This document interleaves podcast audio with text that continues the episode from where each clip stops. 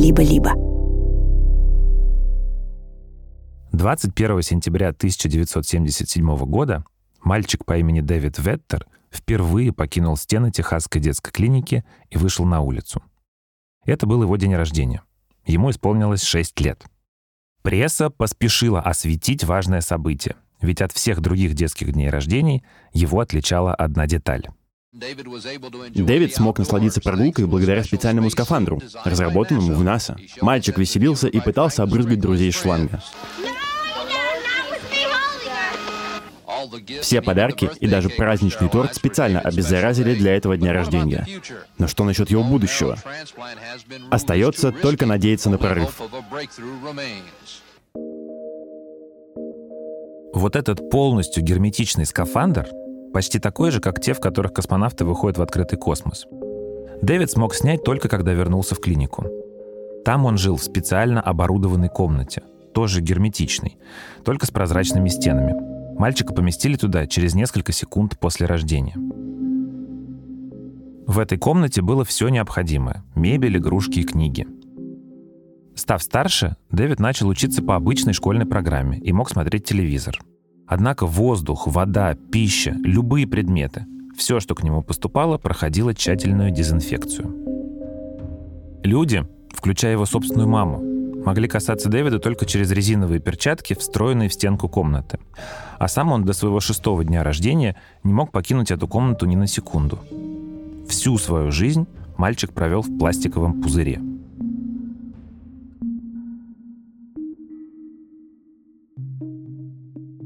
Дело в том, что Дэвид родился с редчайшим генетическим дефектом – тяжелым комбинированным иммунодефицитом. Фактически у Дэвида не было иммунной системы, а значит, его могла убить первая же инфекция. Это состояние с тех пор так и называют – синдром ребенка в пузыре. Дэвида хотели вылечить передовой на тот момент технологией – пересадкой стволовых клеток костного мозга. Донором выступила сестра. Врачи надеялись, что ее костный мозг в организме Дэвида начнет производить клетки иммунной системы, и мальчик, наконец, сможет выйти из пузыря. Но материал сестры оказался заражен вирусом, который не выявили перед пересадкой. Попав в организм Дэвида, вирус вызвал там несколько сотен злокачественных опухолей. Дэвид был в сознании, отдавал себе отчет о происходящем, до последнего шутил, говорил с врачами и медсестрами. Только и мог сквозь слезы констатировать иммунолог ребенка Уильям Шеррер. 22 февраля 1984 года 12-летний Дэвид Веттер умер от лимфомы. Лечения для комбинированного иммунодефицита, как и для всех остальных генетических синдромов, на тот момент не существовало. Но Дэвид совсем немного не дотянул до его появления.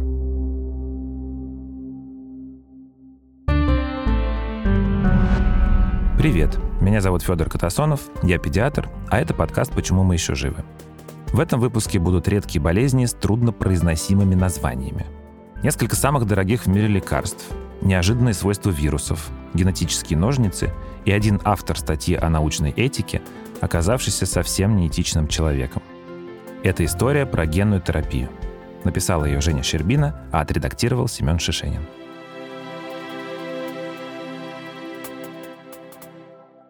Партнер подкаста «Самокат» выпускает косметические средства для ухода. Их производят надежные поставщики специально для онлайн-магазина. Например, у самоката есть тканевые маски для лица, сделанные на основе растительных компонентов. Успокаивающая маска с экстрактом овса и персика, восстанавливающая с экстрактами голубики и алоэ, очищающая с салициловой кислотой, витамином С и экстрактом моркови. Купить их и другую косметику от самоката можно в приложении. Для наших слушателей первый заказ в самокате будет на 20% дешевле, а те, кто уже делал заказ в приложении, могут купить товары торговой марки «Самокат» с 10% скидкой. Промокод и все подробности есть в описании эпизода.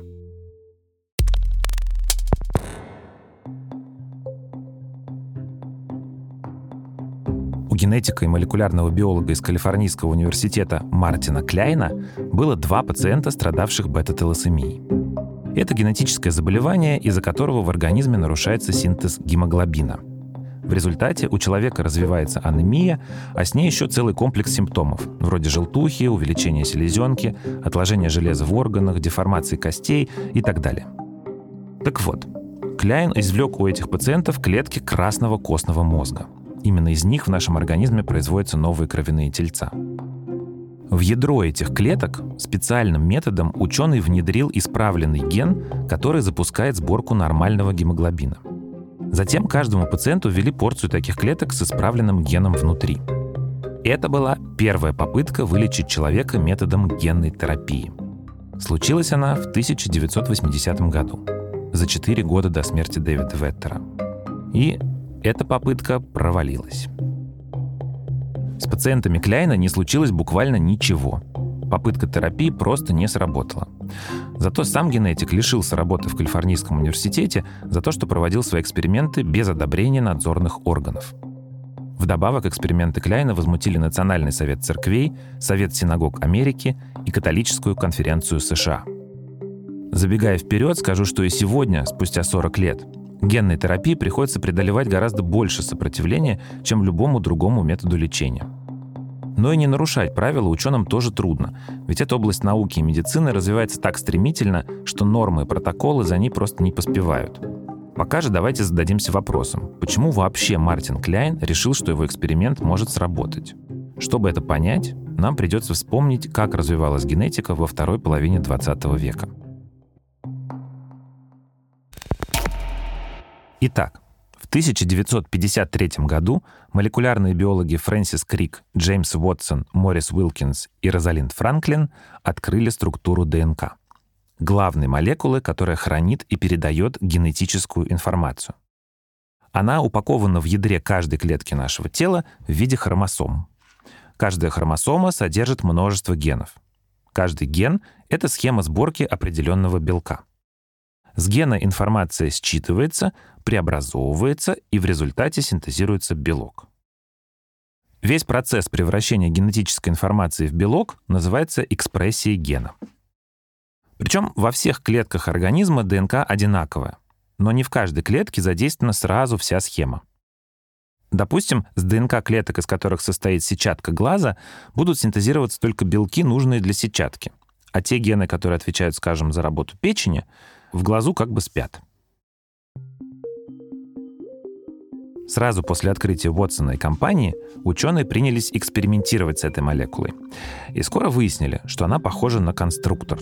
Ее можно извлекать из клеточного ядра, разбирать на отдельные кирпичики и, наоборот, собирать ДНК из разных элементов прямо в пробирке. Такая скроенная из разных кусков ДНК называется рекомбинантной. Первую рекомбинантную ДНК синтезировал в 1972 году американский биохимик Пол Берг, за что и получил Нобелевскую премию. Но нам больше интересно другое событие, произошедшее в том же году, а именно проходившая на Гавайях научная конференция, посвященная плазмидам, небольшим молекулам ДНК в форме кольца, которые встречаются главным образом у бактерий и расположены отдельно от их основной ДНК – так вот, на той конференции познакомились два генетика — Стэнли Коэн и Герберт Бойер. Коэн придумал, как выделять из плазмид отдельные гены, а еще разработал метод введения плазмид в некоторые бактерии. В то же время лаборатория Бойера выделила фермент, с помощью которого двойную нить ДНК можно разрезать на сегменты в нужном месте.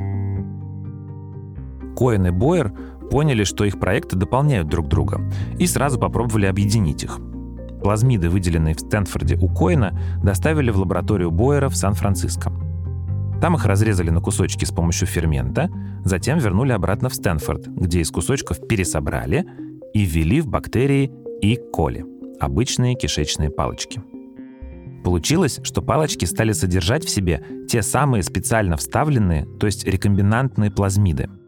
Все это коллеги провернули уже в 1973 году – всего через 4 месяца после знакомства.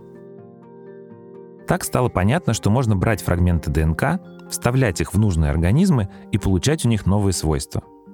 Так, в общем, и появилась генная инженерия.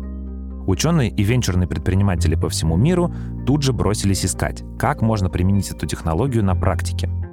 Но всех опередил сам же Герберт Бойер – уже в 1976 году он вместе с одним предпринимателем основал первую в мире биотехнологическую компанию – Genentech, которая занялась разработкой генно-модифицированных сельскохозяйственных растений.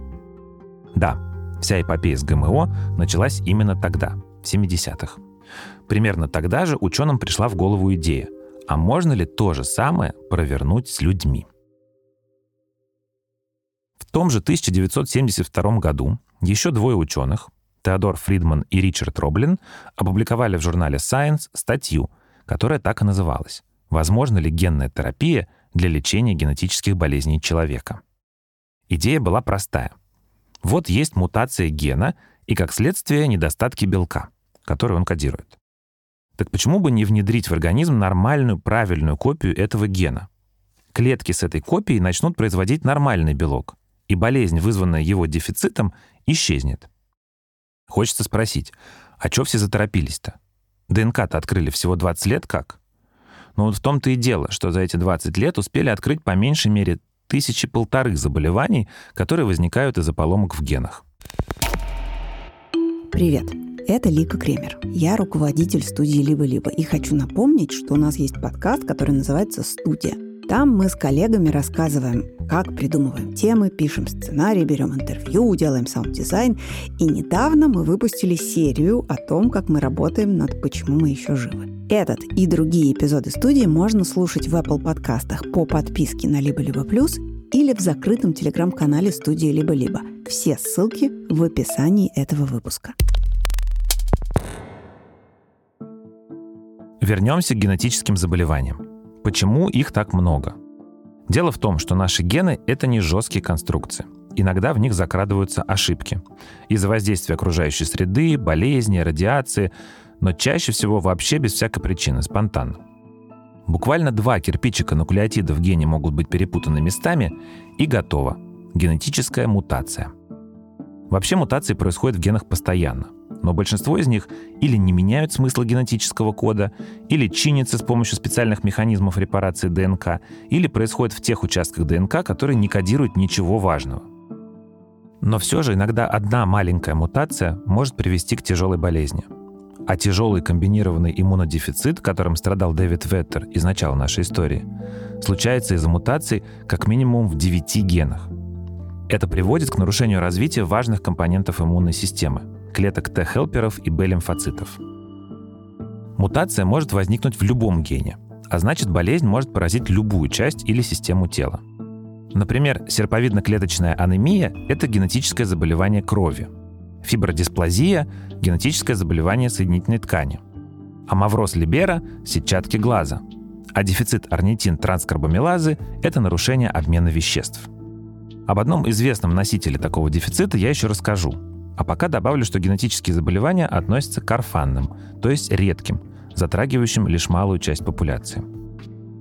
Одно из самых известных орфанных заболеваний – спинально-мышечная атрофия – СМА. Оно вызвано мутацией, которая приводит к поражению двигательных нейронов. Из-за этого нервные импульсы от спинного мозга не достигают мышц.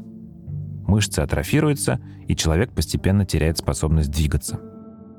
Вот как это описывает Вера Курочкина, россиянка, у которой дочки-близняшки родились со СМА. В два с половиной месяца, когда сверстники девчонок моих начали уже активно переворачиваться, держать голову лежа на животе, у нас этих попыток даже не было. Без конца выкладывала на живот, все было бесполезно. Мы начали искать неврологов, педиатров с мужем. Все при осмотрах говорили, в принципе, что все нормально, подождите, у вас двойня, возможно, развитие идет запозданием. Вот. Но все-таки что-то подсказывало мне, что все не просто так, и нужно искать, в чем же все-таки причина отставания в физическом развитии. Ну и в 4 месяца на нашем пути встретился прекрасный педиатр, который сразу заподозрила какое-то генетическое именно заболевание и отправила нас на обследование. Параллельно мы ложимся в детское неврологическое отделение нашего города, где 18 октября 2022 года нам приходит диагноз подтверждением генетического заболевания спинально-мышечная атрофия первого типа у обеих девочек. Девочки получили лечение генной терапии. Какое, я расскажу дальше – но то, что оно в принципе могло появиться, предположили как раз Теодор Фридман и Ричард Роблин в статье 1972 года. Правда, они заявили, что применять эту терапию на людях еще рано, но всего через год Коэн и Бойер получили клонированные бактерии, А еще через 7 лет Мартин Кляйн попытался вылечить генной терапией двух больных бета-талассемией. Так и получилось, что с первого робкого предположения, что генная терапия возможна, до первой попытки ее применения прошло всего-то 8 лет. И хотя сам Кляйн потерпел неудачу, его эксперимент взволновал научное сообщество. В 1980 году генетик Френч Андерсон опубликовал в одном из самых авторитетных медицинских журналов в мире, The New England Journal of Medicine, статью под названием «Генная терапия человека. Когда этично начинать?». Там он, вслед за Фридманом и Робином, рассуждал о том, что в генетике человека еще не все ясно, и нужно больше экспериментов на мышах, но, конечно, в ближайшем будущем генная терапия будет доступна. Однако ждать этого будущего Андерсон не стал. Он намерен был сам его приблизить. Через 10 лет после публикации статьи об этике, в 1990 году он и стал тем первым генетиком, который вылечил человека с помощью генной терапии.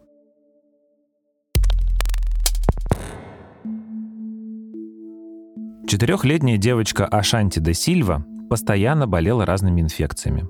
И когда в два года ее наконец обследовали, оказалось, что у нее тяжелый комбинированный иммунодефицит.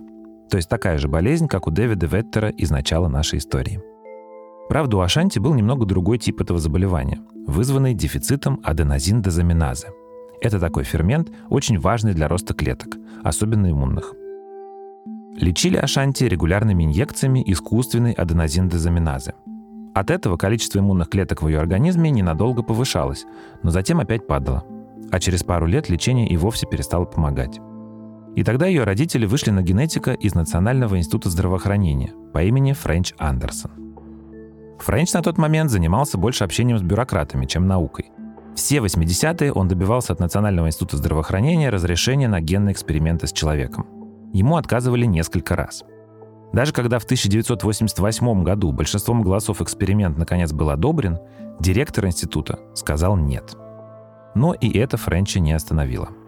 Он носил в институт все новые папки с документами, проводил эксперименты, получал дополнительные данные, снова донимал чиновников от науки, спокойно выслушивал критику и возвращался. Снова, снова и снова.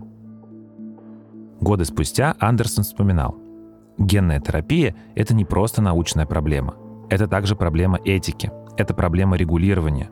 Чего я добился и чем горжусь, так это того, что я работал над всеми этими проблемами одновременно. Я тот, кто это сделал. Он действительно добился своего. В 90-м году первый протокол лечения человека генной терапией был одобрен. Вот тут-то на Френче вышли родители Ашанти де Сильвы. Все остальные варианты лечения не работали. Терять им было нечего – и девочку с тяжелым комбинированным иммунодефицитом включили в первую экспериментальную группу. Итак, у Ашанти де Сильвы взяли образцы крови, изолировали из них некоторые лимфоциты, а затем вставили в ядра этих лимфоцитов здоровые гены аденозиндезаминазы. Затем эти клетки ввели обратно в организм Ашанти.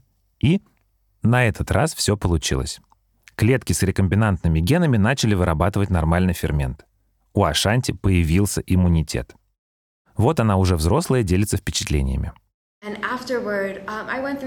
После этого я прошла через бесчисленные тесты и могу сказать, что мое состояние определенно улучшилось. У меня все равно возникали инфекции то тут, то там, но из-за них мне больше не пришлось оставаться дома. Я смогла пойти в школу, Теперь мне 26, и я живу замечательную жизнь. И очень это ценю. Френч Андерсон праздновал победу над напыщенными молекулярными биологами из Колд Спринг Харбор и Гарварда. Я, как лидер генных терапевтов, был безрассудным и безответственным. Я хотел сделать то, что они считали невозможным. Я все равно это сделал, и это сработало. И этого они мне не простили. Хвастался Андерсон в интервью много лет спустя. А теперь вопрос. Как ему это удалось? Дело в том, что в свежепринятом протоколе генной терапии, который применял Андерсон, было одно важное новшество, а именно технология доставки рекомбинантного гена внутрь клетки. Я все это время говорил о том, что рекомбинантный ген нужно вставить в клетку, чтобы там он начал производить нормальный белок. Но вообще-то это очень нетривиальная задача — проникнуть в живую клетку. Ведь она ничего чужеродного к себе не пускает. Внутри нее могут находиться только ее собственные компоненты, а от остального клетка отгорожена клеточной мембраной. Однако уже к середине 80-х ученые решили и эту задачку. Потому что в природе есть одна штука, которая умеет, несмотря ни на что, проходить сквозь клеточную мембрану. Это вирусы. Вирусы — странная форма жизни, точнее не совсем жизни, а скорее переходная форма от живого к неживому. Они не могут сами размножаться, и для копирования им нужна живая клетка. Чтобы размножиться, вирус добирается до ее ядра и вставляет туда свой геном. Так клетка вместо нужных ей белков и нуклеиновых кислот начинает копировать вирусные, пока буквально не лопнет. Ну а вирусу только это и нужно. Новые вирусные частицы из разрушенной клетки радостно разлетаются по окрестностям и внедряются в новые клетки, чтобы их тоже заразить. Собственно, в этом суть всех вирусных инфекций. В общем, у вируса есть только одна работа — внедриться в клетку, причем прямо в клеточное ядро. И вот еще в 60-х годах прошлого века ученые задумались, если вирусы так ловко умеют внедряться в ядро клетки, то можно ли это использовать во благо?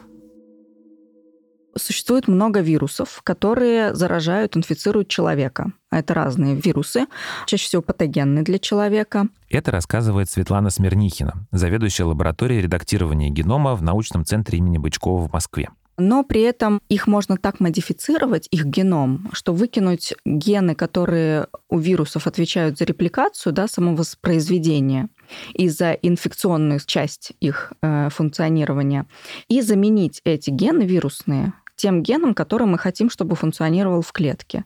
Просто с помощью таких молекулярных методов клонирования эти гены выбрасываются, которые нам не нужны. Вирусу они, понятное дело, нужны, но как бы все, тут уж ничего не попишешь. Они выбрасываются, они заменяются генами, которые нам нужно привнести в клетку, вот теми вот маленькими э, функциональными единицами автономными. И дальше упаковывается вирус. То есть снаружи он выглядит как обычный вирус, но внутри часть его генома заменено теми генами, которые нам нужны, человеческими. Помните плазмиды? Небольшие кусочки генома, которые могут существовать независимо от основной ДНК. Оказалось, что с людьми это тоже работает. Исследования подходящих штаммов ученые вели с середины 60-х, и самым удобным для переноса терапевтических генов в клетку оказался так называемый аденоассоциированный вирус. Это как аденовирус, который вызывает у нас сопли или понос, только меньше по размеру и безвредный. И дальше этот вирус э, находит клетку, которую он имеет тропизм, то есть, да, он обычно, аденовирус поражает верхние дыхательные пути, например. Если мы используем аденовирусный вектор, то мы его, допустим, ингаляторно вдыхаем, он сразу инфицирует те клетки, к которым у него есть рецепторы клеток, к нему есть, и попадает уже его ДНК в клетку. В составе вирусов есть вот этот вот ген, который нам нужно доставить в клетку. Он там функционально активен, то есть это не просто последовательность букв, то есть там есть регуляторные элементы, которые обеспечивают его экспрессию и продукцию белка. Вирус попадает в клетку, а дальше высвобождает эту свою вирусную ДНК, и эта ДНК в виде маленькой молекулы внутри клетки сидит в ядре и продуцирует белок. Короче говоря, вирус несет в себе не только саму инструкцию по сборке белка, но и функциональный обвес – участки ДНК, отвечающие за регуляцию этой сборки, то есть включающие и выключающие ее. Так аденовирусы стали основой новой технологии — вирусных векторов. Именно на их основе создаются современные генно-терапевтические препараты. Но аденовирусы — не единственные рабочие лошадки. Удобные для генной терапии свойства нашлись и у ретровирусов. К ним относится, например, ВИЧ. Именно ретровирусы Френч Андерсон посчитал удобным инструментом для переноса терапевтических генов в клетки человека — так что Ашанти де Сильву вылечили генным лекарством на основе ретровирусных векторов. Это был невиданный успех, который породил бум исследований в области генной терапии. В 1990-х было начато более 500 испытаний генной терапии с участием более 4000 пациентов. Исследования показали, что этим методом можно лечить сахарный диабет, серповидно-клеточную анемию, лейкозы, болезни Хантингтона и даже открывать закупоренные артерии – к Френчу Андерсону пришла мировая слава. Он получил признание как отец генной терапии, титул Героя медицины по версии журнала Time и премию Джорджа Буша-старшего. Он основал первую компанию по генной терапии и продал ее фарм-гиганту за миллионы долларов. Он стал научным консультантом фильма «Гаттака», был введен в зал славы Оклахомы и в 2006 году предстал перед судом по обвинениям в сексуальных домогательствах десятилетней дочери своей коллеги. Процесс длился 4 года, и по нескольким пунктам обвинения Андерсон был признан виновным. Отец генной терапии отправился в тюрьму на 14 лет. А генетические исследования продолжились без него. Помните, я рассказал о генетическом дефекте, который вызывает дефицит фермента орнитин-транскарбамилазы. Учитывая, что с тех пор я успел рассказать про человек 20 ученых и пациентов, скорее всего, не помните. Ну так вот, когда этого фермента не хватает, печень не может утилизировать аммиак, побочный элемент распада белка. Этот генетический дефект встречается у одного из 40 тысяч новорожденных, и обычно они умирают сразу после рождения или в первые пять лет жизни. Однако американец по имени Джесси Гелсингер дожил до 18, потому что дефицит у него был частичный. Он приспособился жить на лекарствах и низкобелковой диете, но хотел помочь науке все же победить это заболевание. Поэтому Джесси вписался в очередное исследование генной терапии, на этот раз под руководством доктора Джеймса Уилсона из Пенсильванского университета. 13 сентября 1999 года Гелсингеру в печеночную артерию ввели аденовирусный вектор с рекомбинантным геном орнитин-транскарбамилазы. Ничем серьезным эта процедура не грозила. Но тут случилось непредвиденное. Иммунитет Джесси вдруг остро отреагировал на вирусный вектор. Реакция была такой силы, что через 4 дня молодой человек умер.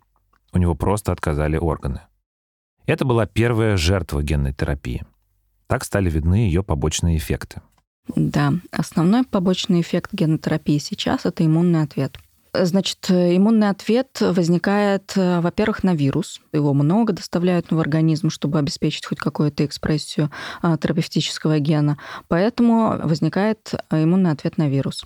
Если мы пытаемся лечить заболевания для которых вообще не вырабатывался белок. То есть э, человек родился с мутацией в каком-то гене.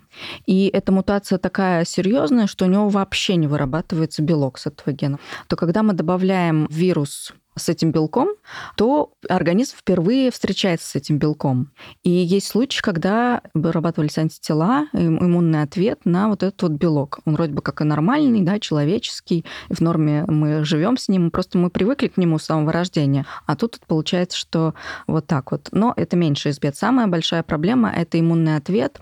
А, практически все препараты вводятся под э, иммуносупрессорами, чтобы подавить собственный иммунитет человека.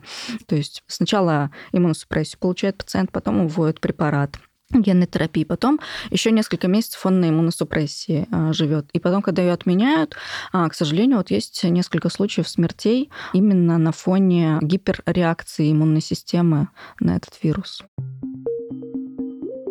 Есть у вирусных векторов и другие неприятные свойства. Например, ретровирусы, в отличие от аденовирусов, не сидят в уголочке в ядре, а нагло вставляют себя прямо в геном. Из-за этого они могут случайно зацепить так называемые онкогены, то есть гены, которые за счет своей экспрессии могут вызвать рост раковой опухоли. Так что ретровирусы очень опасны для лечебных целей инструмент. Тем не менее, почти в 400 клинических испытаниях генной терапии с участием более 4000 пациентов смерть Гелсингера была единственной, связанной с вирусным вектором. Но в январе 2000 года Управление по санитарному надзору за качеством пищевых продуктов и медикаментов, FDA, приостановила оставшуюся часть испытаний генной терапии на людях, проводившихся Университетом Пенсильвании, и начало расследование 69 других испытаний. В итоге 13 исследований потребовали скорректировать. Исследование FDA показало, что при лечении Джесси Гелсингера опять были нарушены протоколы. Главу эксперимента Джеймса Уилсона засудили. Правила ужесточились, а исследования застопорились не только в генной терапии, но и во всех смежных областях, даже не связанных с медициной напрямую. Мы все очень хорошо знали, что там произошло и какая это была трагедия. Это привело к тому, что вся область генной терапии исчезла, по крайней мере, на десятилетия. Даже термин «генная терапия» стал чем-то вроде черной метки. Вы не хотели бы указывать это в своих грантах. Вы не хотели говорить «я генный терапевт» или «я работаю над генной терапией». Это звучало ужасно. Вспоминала в интервью биохимик Енифер Даудна, Хоть смерть Джесси и отразилась на ее работе, это не помешало Йеннифер вместе с ее французской коллегой Эммануэль Шарпантье сделать собственное открытие в генетике и получить Нобелевскую премию. Ведь тогда, в нулевых, Даудна и Шарпантье работали над новой технологией генного редактирования, которая могла бы продвинуть вперед и генную терапию. CRISPR-Cas9. Про остальные технологии меньше говорят, хотя, несмотря ни на что, они даже проходят сейчас клинические исследования. Но технология CRISPR-Cas, она просто очень простая, а, и она получила такое всемирное распространение из-за своей простоты. Простоты дизайна, простоты конструирования, простоты добавления в клетку. А, суть ее в том, что с помощью тех же вирусных векторов или невирусных векторов любой системы доставки мы доставляем в клетку не правильную копию гена, а комплекс, который изменяет геном. Значит, под комплексом я подразумеваю, если мы говорим про CRISPR-Cas9, это ген нуклеазы. Это белок, который создает двуцепочечные разрывы ДНК. То есть как ножницы, вот часто э, CRISPR-Cas9 ассоциируют с молекулярными ножницами. Да? То есть, по сути, это белок, который разрезает ДНК.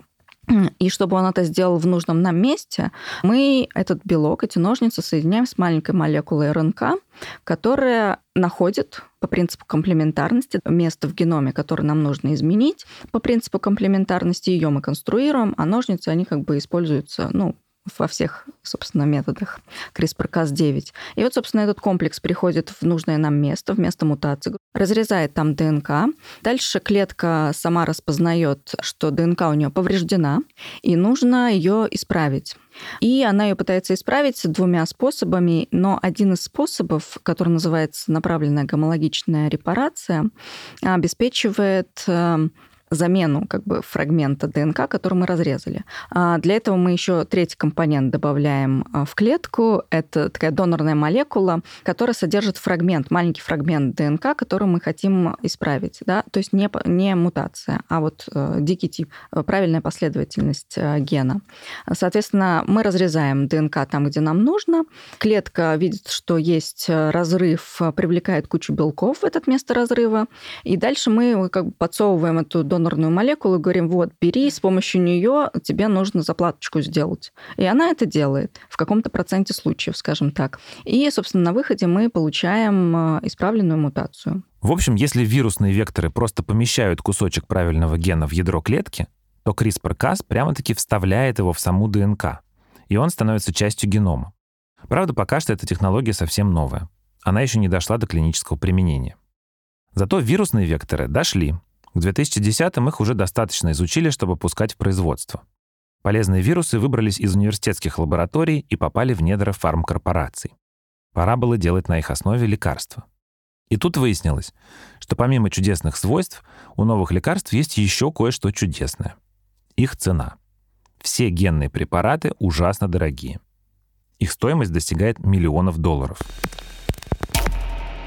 От идеи до начала продаж, скажем так, этих флакончиков для генотерапии проходит обычно не один десяток лет. Рассказывает Светлана Смирнихина. То есть э, сначала возникает идея, мы хотим добавить вот этот вот ген этим пациентам, потому что у них э, белка этого нет. А дальше э, разрабатывается десяток, если не больше, вариантов как можно это сделать. То есть это тоже несколько лет проходит исследование, и потом начинаются только клинические исследования трех фаз. То есть оценка токсичности, переносимости, дозировки, и только на третьей фазе оцениваются, собственно, сами клинические эффекты, эффективность препаратов. А, и, соответственно, вот это вот очень долгий, мучительный процесс. На цену, конечно, он влияет, вот эта вот стоимость разработки, но на цену влияет не только это, но и стоимость поддерживающей терапии существует существующие у пациентов. А, например, если пациент с муковисцидозом, он живет в среднем там, 40-50 лет. Каждый день он получает какой-то препараты патогенетической терапии, и стоимость вот этого вот пожизненного лечения, она может достигать просто колоссальных цифр.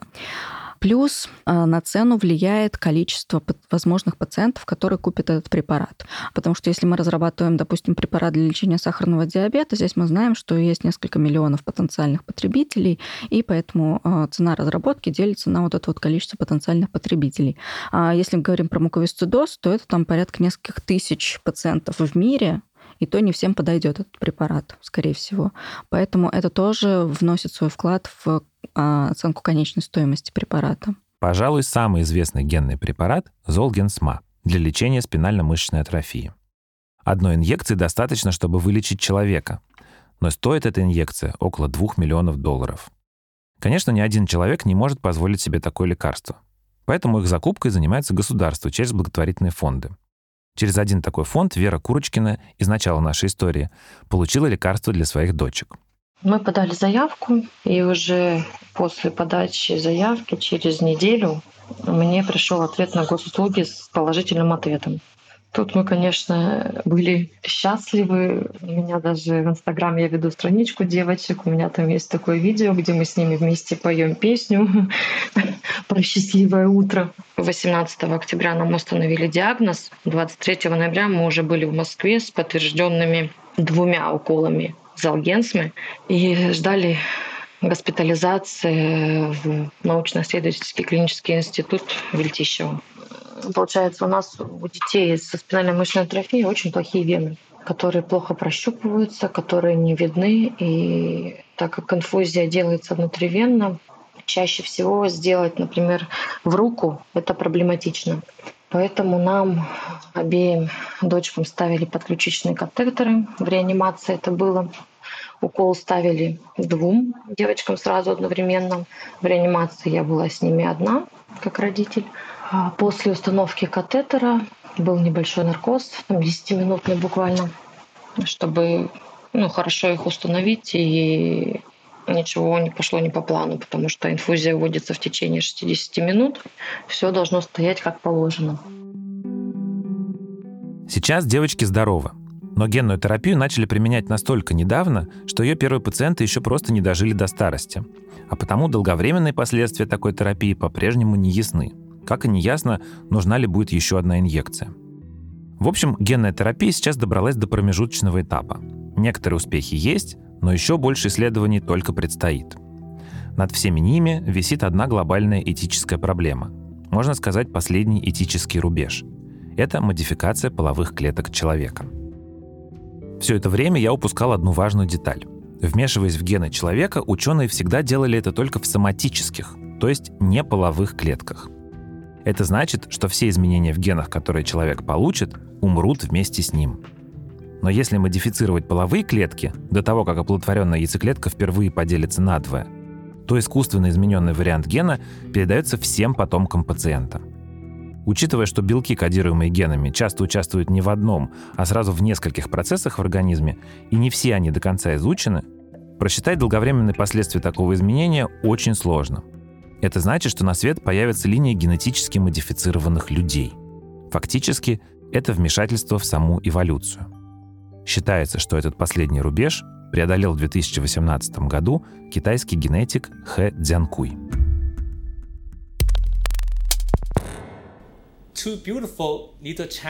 Две красивые маленькие девочки из Китая по имени Лулу и Нана появились на свет несколько недель назад.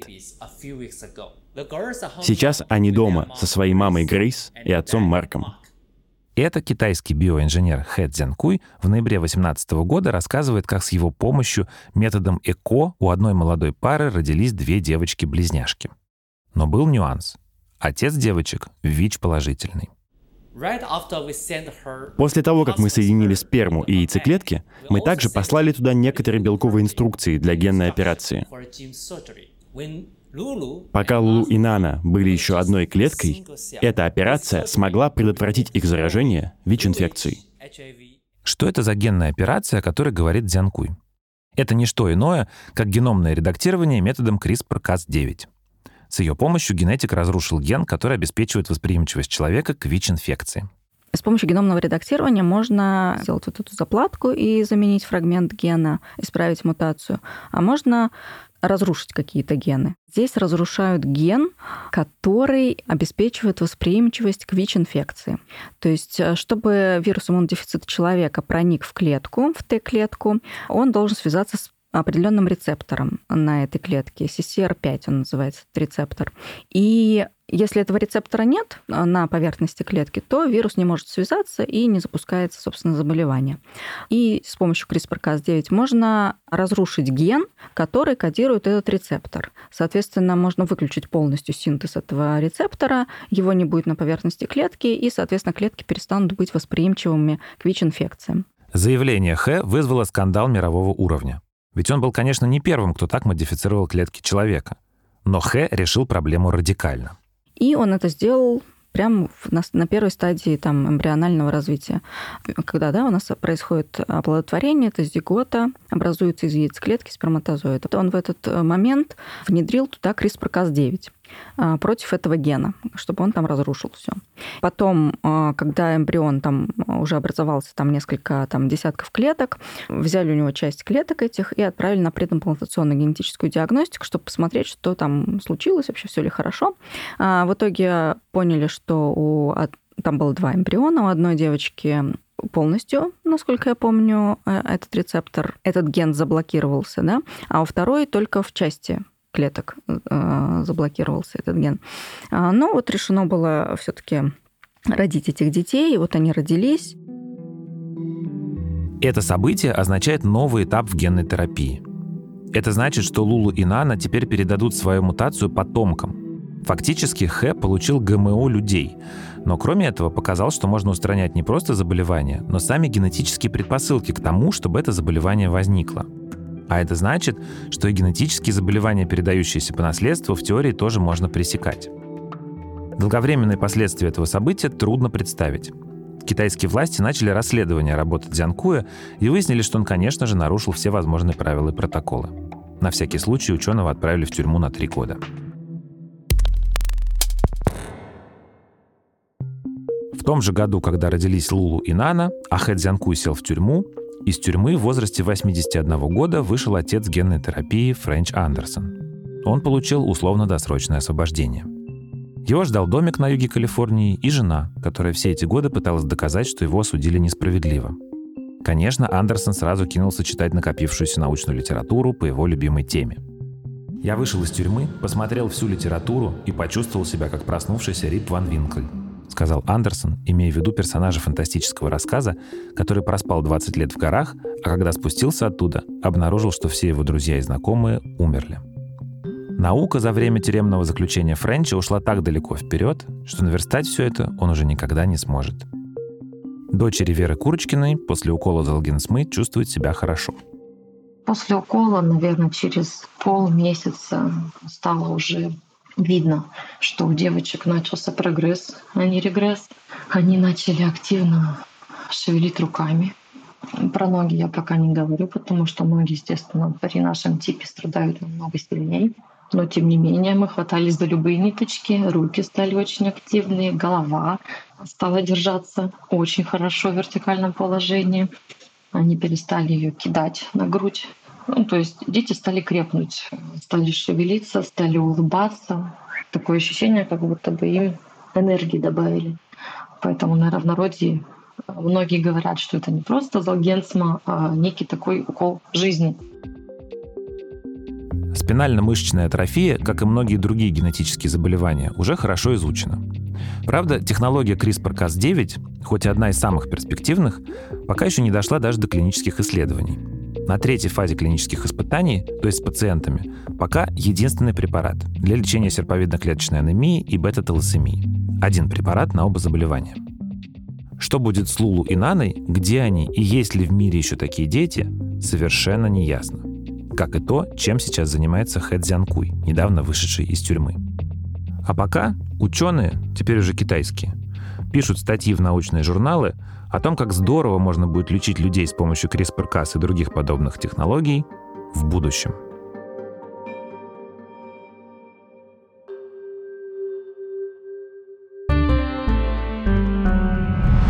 Это был подкаст «Почему мы еще живы» студии «Либо-либо». Мы сделали этот эпизод вместе с автором сценария Евгенией Щербиной, редактором Семеном Шишениным, медицинским редактором Нигиной Бегмуродовой, продюсерами Машей Агличевой, Ликой Кремер и Ксенией Красильниковой, звукорежиссерами Ниной Мамотиной и Алексеем Воробьевым и композиторами Кирой Вайнштейн и Михаилом Мисоедовым. Музыку и звуки для этого подкаста мы берем из библиотеки Blue Dot Sessions. Меня зовут Федор Катасонов. Слушайте нас во всех приложениях для подкастов и не забывайте оставлять оценки и отзывы. Пока.